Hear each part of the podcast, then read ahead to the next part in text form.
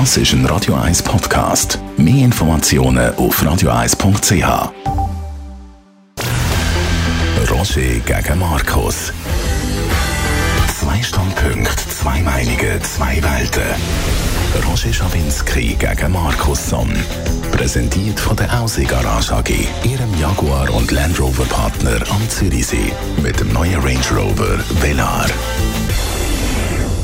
Roger gegen Markus an dem Montag drei Themen. Wahlen in Schweden, wo ja international große Aufmerksamkeit bekommen. Dann Waffenexport aus der Schweiz werden erleichtert. Ist das gut oder schlecht?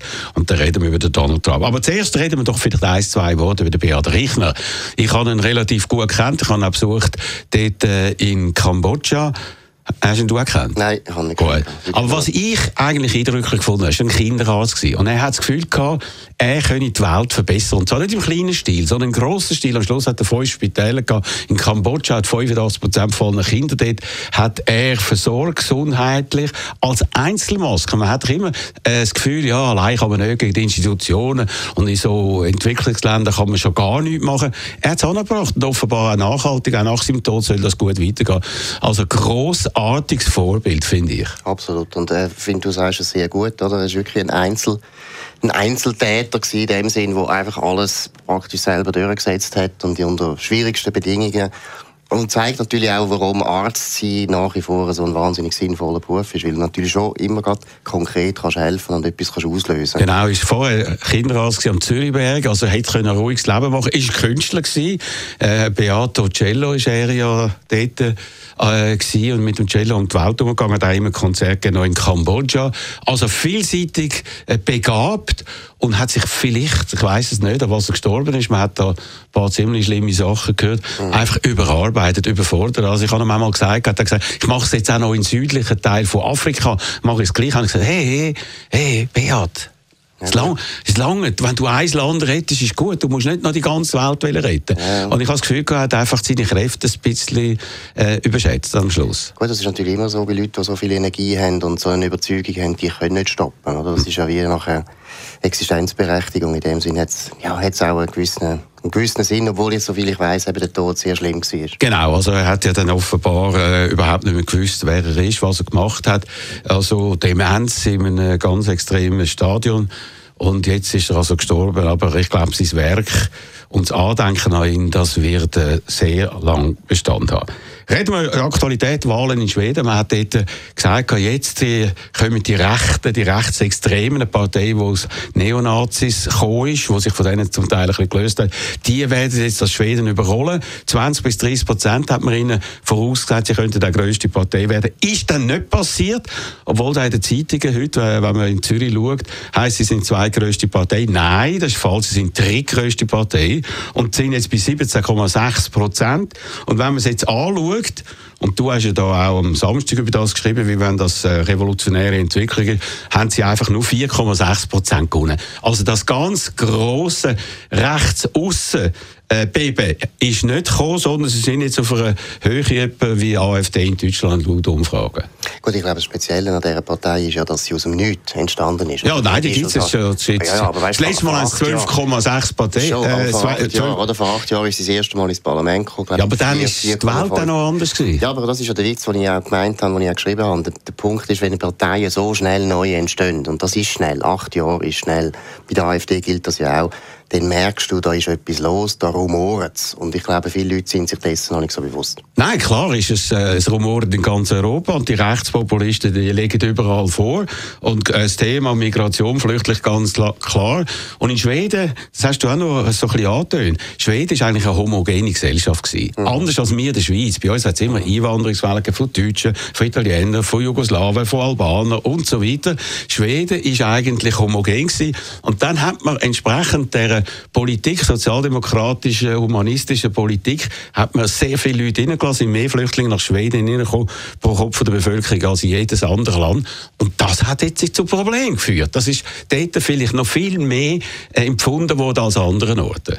Erstens das, und das Lustige ist ja, die Sozialdemokraten sind ja in Schweden seit 1932 an der Macht gewesen, mit Unterbrüchen natürlich, die Bürgerlichen haben ab und zu wieder können mitregieren aber die extrem grosszügige Flüchtlingspolitik und Immigrationspolitik ist ein Phänomen von der jüngsten Vergangenheit. Das genau. haben sie nicht in den 70er Jahren gemacht oder in den 80er Jahren, wo man hätte das auch können machen sondern es ist etwas von der jüngsten Vergangenheit und es hat eben auch da ein bisschen den Geschmack vom Unkontrollierten. Oder? Das, ich glaube, 2015, dann, wo Angela Merkel aufgemacht hat in Deutschland, hat auch Schweden eine Rekordzahl von Asylbewerbern reingelassen. Da merkst du einfach, die Regierungen haben meiner Meinung nach ja, den Kopf verloren. Nein, die, die haben die Situation schnell, die haben viel schnell reagiert ja. und haben sich nicht überlegt, was das heißt. Gut, Schweden ist als Vorbild immer empfunden worden, Sozialstaat, aber auch wirtschaftlich erfolgreicher Sozialstaat. Du bist auch ein Schweden-Fan wie viele Linke, wie du früher auch.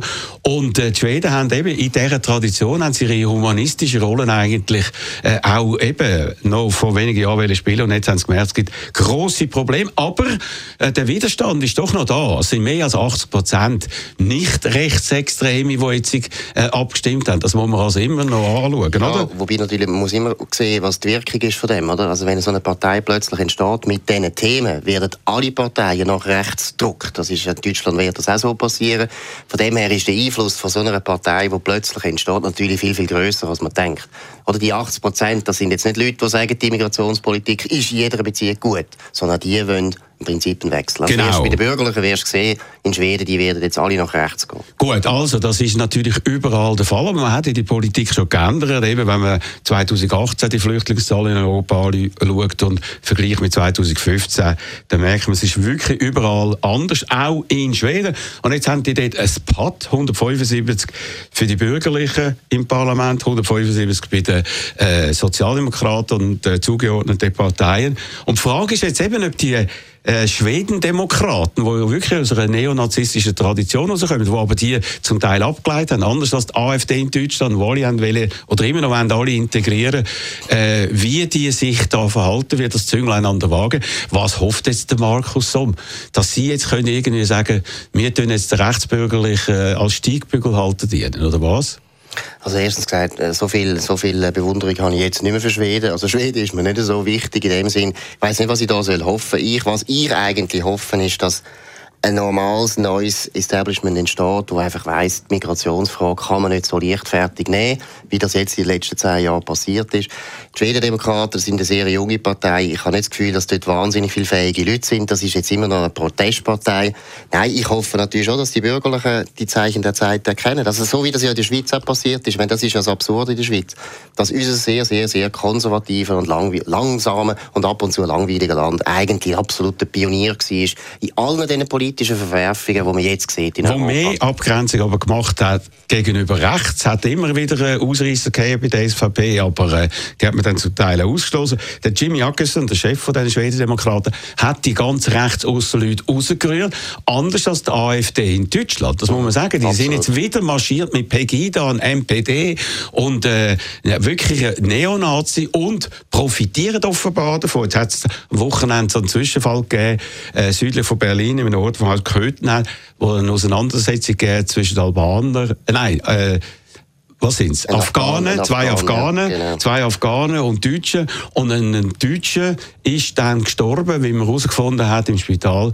Er hat akutes Herzversagen gehabt. Er hat vorher schon äh, Probleme mit dem Herz gehabt, ist dort auch im Spital gewesen, etc. Aber das ist zum Anlass genommen worden, jetzt wieder von diesen Rechten zu marschieren. Trauermarsch. Und wenn ich denke an Märsch, oder? In Deutschland von Rechtsextremen, da kommen einem einfach Bilder in Die nehmen jetzt irgendwelche Vorwände um marschieren, oder? Ja, ja. Aber umso größer ist eben die Verantwortung von der Angela Merkel. Das ist einfach, musst einfach, da musst du einfach sagen, Roger, das Aber was heisst das? Das ist, schau mal, was, was sie gemacht hat in den letzten drei Jahren, ist so etwas von halsbrecherisch und falsch gewesen. Dass wir jetzt im grössten Land von Europa wieder so ein Problem haben und fast Angst haben, dass da irgendwie sogar wieder eine Nazi-Partei könnte entstehen, das hat mit einer falschen Politik zu tun gehabt von einer Politikerin, wo man seit Jahren überschätzt hat, wo so viele Sachen falsch gemacht hat.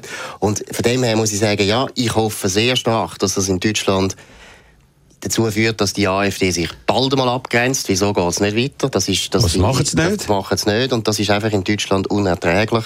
Es ist eigentlich auch ironisch, dass ausgerechnet in Deutschland das so schwer soll sein. In allen anderen Ländern machen das alle. Sogar Le Pen hat sich auch sehr stark angefangen abgrenzen vom Vater und so weiter.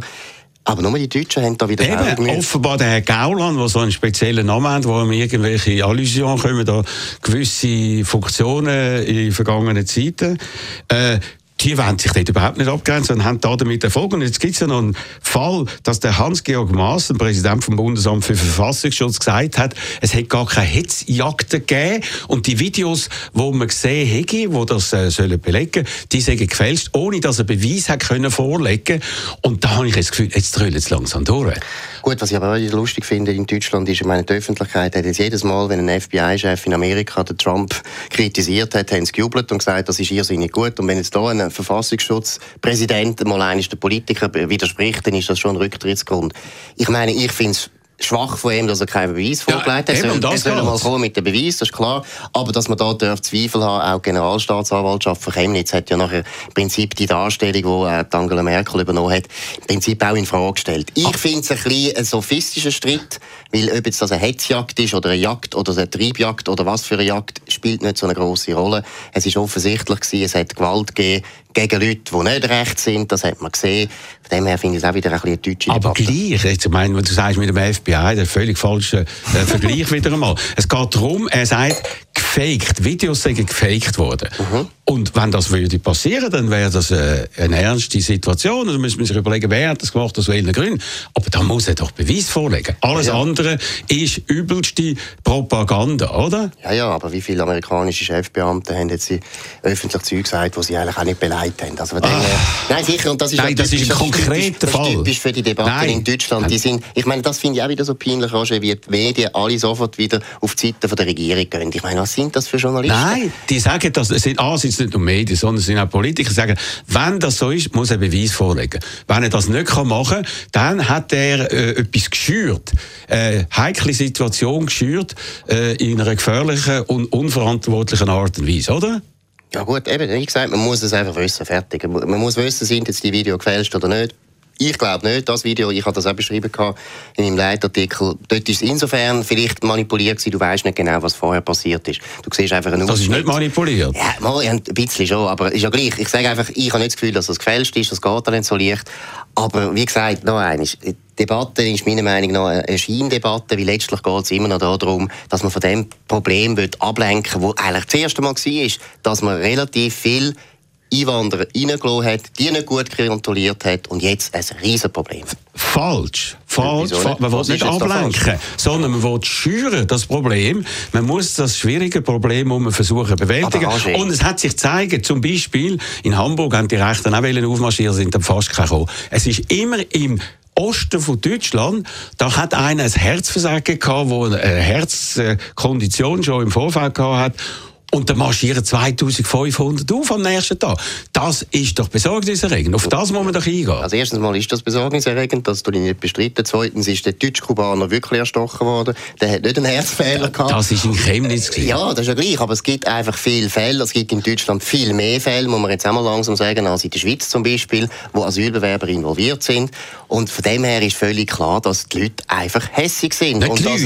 Eben die Leute. Wir sind das Volk. Hey, look, es ist doch offensichtlich, Roger, aus dem Nichts entsteht nicht eine Partei auf 15 Prozent. Das ist genau da, wo du noch nicht willst eingesehen. Es ist eine Misere da, es würden die Leute nicht reagieren. Ja, aber ich habe jetzt mit Leuten aus, Ost, aus dem Osten geredet. Die fühlen sich benachteiligt. Die haben das Gefühl, sie sind beschissen um ihre Lebensleistung zum Teil. Haben sie mir gesagt, weil sie nicht so hohe Rente haben wie die im Westen und die nehmen das als Vorwand und sagen, die Flüchtlinge kommen alles über und wir nicht. Dabei ist ihre Rente überhaupt nicht abgegangen, aber sie haben natürlich viel weniger eingezahlt in der Zeit von der DDR. Man wird jetzt das einfach als Ventil nehmen für alle Frustrationen und darum ist das so heikel. Gut, warum das die Ostdeutschen jetzt empfindlicher reagieren, das ist ein Thema für sich. Ich finde, ein Grund, da hast du schon recht, das ist ein Sündenbock, aber gleichzeitig muss man auch sagen, DDR ist auf eine Art von der Westdeutschen kolonisiert worden und übernommen worden wo eben mit Milliarden, auch, wo mit eben Milliarden. Nur, wo eben auch nur die Deutschen so schlecht können. Ja. Sie können einfach mit Minderheiten nicht umgehen. Es ja, ist gut. einfach so. Das, also, ist ihre Schwäche. Also vergleich mal Köln mit Leipzig. Welche Stadt Köln, ist besser Köln, hergerichtet? Köln ist doch auch genauso eine gleiche Katastrophe gewesen, was dort gelaufen ist an Silvester. Das Problem hast du alle auch. Vor, vor Aber die Eliten sind viel stärker gut, im Westen okay. als im Osten. Gut. Also, reden wir über ein anderes Thema. Schweizer Thema Waffenexport sollen, sagt der Bundesrat, erleichtert werden. Ein Subtext, man will der RUAG und anderen Waffenfirmen in der Schweiz einen Markt bringen bringen und hat da die Regelungen wollen, äh, erleichtern oder will sie erleichtern, auch in Bürgerkriegsländern oder Ähnliches dürfen wir es äh, äh, jetzt äh, exportieren. Und dann weist man darauf hin, dass dann die Waffen immer an einen falschen Ort kommen und so und zu den IS kommen und nach Libyen. Und heißt, ja, ja, solche Fälle wird man nicht mehr äh, tolerieren dabei. Also Markus, ein bisschen verstehen wir von dem auch. Der Waffenhandel, der ist mafiös international. Den kann man nicht kontrollieren. Da kann jetzt nicht die Schweiz sagen, unterschreiben dass das an dem Ort und an keinen anderen Ort angeht. Das sind doch ganz mafiöse Strukturen, weil einfach zu viel Geld involviert ist. Ich weiß nicht, ob man das als mafiös muss bezeichnen aber der Witz ist natürlich schon, Waffen kannst du immer weiterverkaufen, deshalb kannst du sie kontrollieren, Waffen sind gefragt. Wenn du da das Problem nicht willst haben, dann musst du einfach sagen, als Schweiz, wir wollen gar keine Rüstungsindustrie. Das kann man ja diskutieren und abstimmen. Wir haben keine Rüstungsindustrie. Es gibt gute Argumente, dass man eine Rüstungsindustrie hat in diesem Land.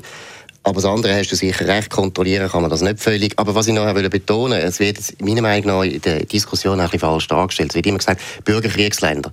Da hat man immer das Gefühl, da ist jetzt schon ein Bürgerkrieg. So ist es nicht. Die Praxisänderung, die der Bundesrat will, die Lockerung heisst, dass man darf in Länder exportieren, wo es innere Konflikt gibt. Und innere Konflikt ist schaurig gummig, was das jetzt heisst. Ja, was heisst? Sagt man, ja, heute sagt man zum Beispiel, Pakistan hat innere Konflikte. Das ist kein Bürgerkrieg jetzt. Wirklich nicht. Aber kann sein, dass in fünf Jahren einen ist, natürlich. Ja. Aber weißt, mit dieser Regel kannst du natürlich wirklich praktisch jedes Land außerhalb vom Westen als ein Problemland anschauen. Oder umgekehrt. Kannst du in jedes Land liefern. Solange der Bürgerkrieg nicht ausgebrochen ist, kannst du liefern. Und genau ja, das ist es ja. Ja, aber jetzt, jetzt ist es ja anders. Jetzt ist es extrem restriktiv. Jetzt ist es so gewesen, wenn der Bundesrat das Gefühl hat, es gibt einen inneren Konflikt im Land, zum Beispiel Thailand ist auch so ein Land, dann darf man nicht exportieren. Und jetzt wird man das ein bisschen lockerer, dass man sagt, hey, nein, wenn der Bürgerkrieg wirklich ausgebrochen ist, dann, das finde ich, finde ich relativ vernünftig. Nein, das ist doch unvernünftig. Wenn der Bürgerkrieg ausgebrochen ist, dann sind die Waffen schon dort und dann ist es spät. Nein, ich habe einfach das Gefühl, die humanitäre Tradition von der Schweiz, auf die wir stolz sind, die wird jetzt laufend angekratzt in Sachen Flüchtlingspolitik, unter anderem, weil sich die Weltsituation verschärft hat, weil die Probleme immer größer werden, weil der Druck aus Afrika äh, zugenommen hat und zunehmen wird. Und jetzt macht man es noch bei den Waffen auch noch, einfach damit man die Waffenindustrie irgendwie kann pampern, damit die mehr, exportieren Ich finde das ziemlich schnöde und ziemlich also billig, billig. Aber noch eines, die Lockerung betrifft wirklich ganz, ganz wenige Länder, wo man jetzt mit relativ gutem Gewissen kann sagen, da wird kein Bürgerkrieg ausbrechen. Äh, mit relativ gutem Gewissen. Gott du kannst ja das nicht völlig prognostizieren, aber schau noch eines, entweder sagst du, du willst eine Rüstungsindustrie in diesem Land oder nicht. Wenn die nicht mehr exportieren können, dann geht die langsam ein. Nein, es hat eine Regelung gegeben bis 2014, die war relativ strikt, wie du gesagt hast, und jetzt will man sie immer weiter lockern. Es gibt jetzt eine Initiative, Mitmachinitiative, und zwar vor allem von den linken Parteien. Die Rechten werden sicher gegen die Initiative sein und du natürlich auch. Ja, und das ist auch sehr gut. Dann können wir nämlich über das abstimmen und dann sehen wir, dass die meisten in der Bevölkerung finden, man kann exportieren, Waffen kann man exportieren, wenn es nicht gerade Länder sind, wo schlimmste Diktaturen sind oder ein schlimmer Bürgerkrieg herrscht. Man kann nicht jedes Land außerhalb vom Westen schon als Problemland anschauen. Das kann man wirklich praktisch das Geschäft nicht mehr betreiben. Okay. Und wenn, noch schnell etwas, Roger, humanitäre Tradition von der Schweiz ist uralt. Die Rüstungsindustrie von der Schweiz aber auch. Das haben wir immer auch gehabt. Gut, also wir haben auch früher einen Söldner gehabt. Äh, die haben dann irgendwann ja. mal abgeschafft. Also du stehst auf die, ich weiss. die sind gut, ja. Also machen wir kurz Pause und reden nachher über den Donald Trump.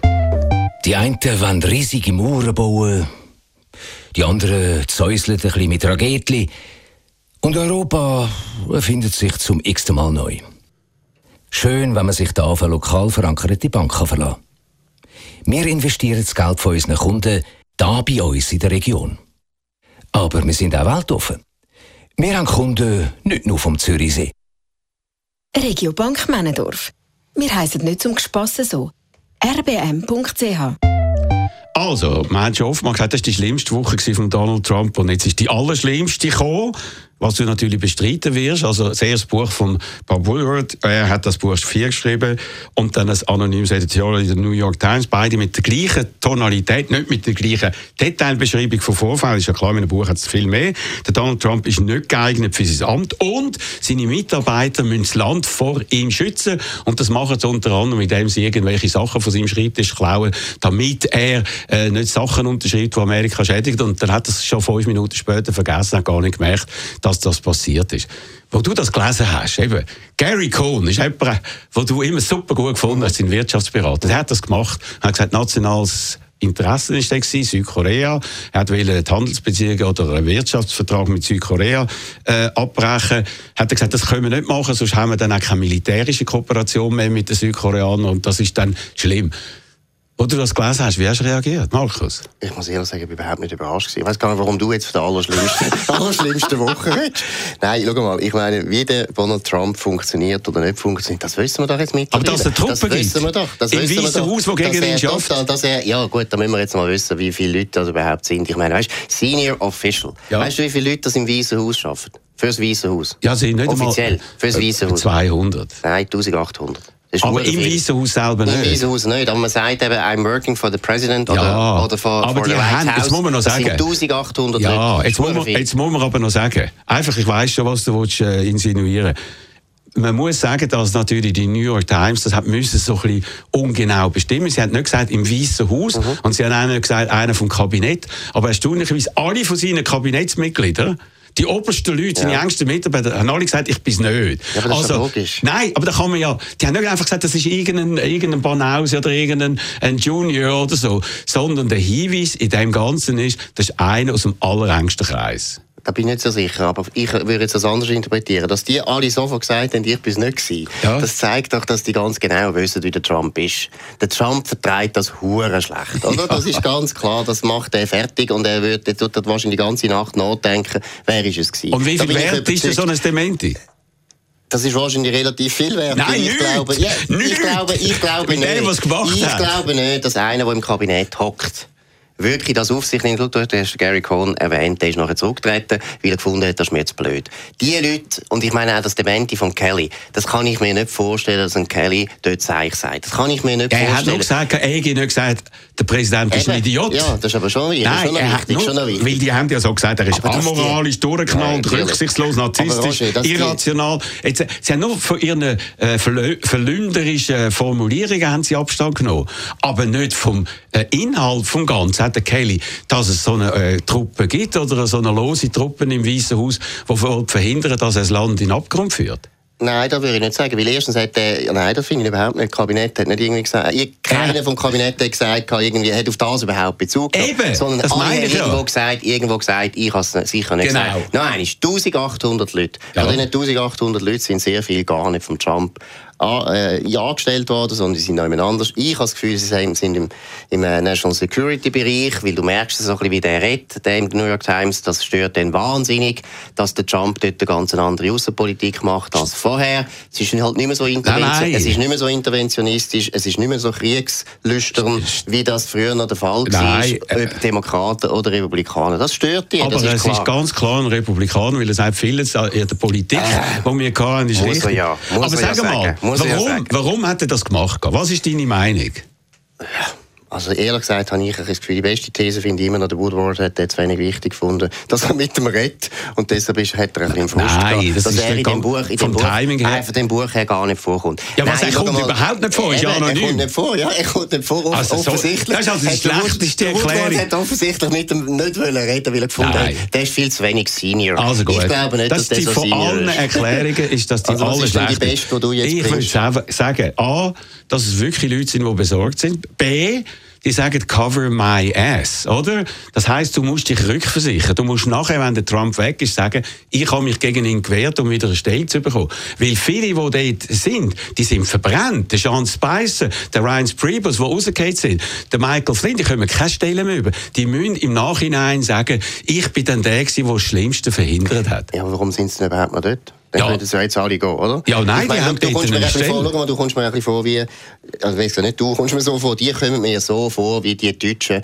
die während der 30er Jahre nachher gesagt haben, wir müssen bei den Nazis, zum Beispiel der Ernst von Weizsäcker ist so einer gewesen, das Schlimmste verhindern, deshalb bin ich immer noch Diplomat gewesen. Wir alle haben gewusst, das ist ein Vorwand gewesen, das hat nicht gestummen, die haben ihre Karriere Genau. weiter verfolgen und sie haben es gar nicht so schlimm gefunden. Und dass jetzt der rausgegangen ist, habe ich jetzt eher, ehrlich gesagt eher das Gefühl, das ist ein Never-Trumper, der hat das schon lange aufgeregt, wie der Trump das und das macht. Vor allem, ich meine auch das peinliche Ding, John McCain, der große Gott, da merkst du gerade von welcher Seite dass er kommt. Er kommt von den Leuten, die relativ, was die Außenpolitik betrifft, die alte äh, Außenpolitik von Bush extrem gut findet, intervenieren überall, überall Krieg anfangen. Das ist das, was der Trump offensichtlich nicht macht. Das stört er. Also gut, es ist so ein kleines Häppchen zum Thema Trump äh, nach seiner allerschlimmsten Woche. Wir reden weiter. Jetzt nicht in dieser Sendung, Sie können uns nicht nur hören, sondern auch sehen, weil heute Abend habe ich einen ganz illustren Gast. Ich habe es eigentlich vergessen. Wer ist das? ja, schau schon mal aufs Programm. also der Markus Somm und ich machen heute Abend im Fernsehen, das Sendung Schawinski 5 vor 11 äh, eine Art Streitgespräch, eine Art Roger gegen Markus, so wie sie es gewohnt sind zu diesem Thema. Und dort werden wir dieser Sache noch mehr auf den Grund gehen. Danke vielmals für die Aufmerksamkeit. Jetzt geht es weiter im Programm von Radio 1. Die Sendung gibt es wieder heute in einer Woche. Slow Down mit Radio 1. Es ist Zeit für ein bisschen Ruhe. Das ist ein Radio 1 Podcast. Mehr Informationen auf radio1.ch.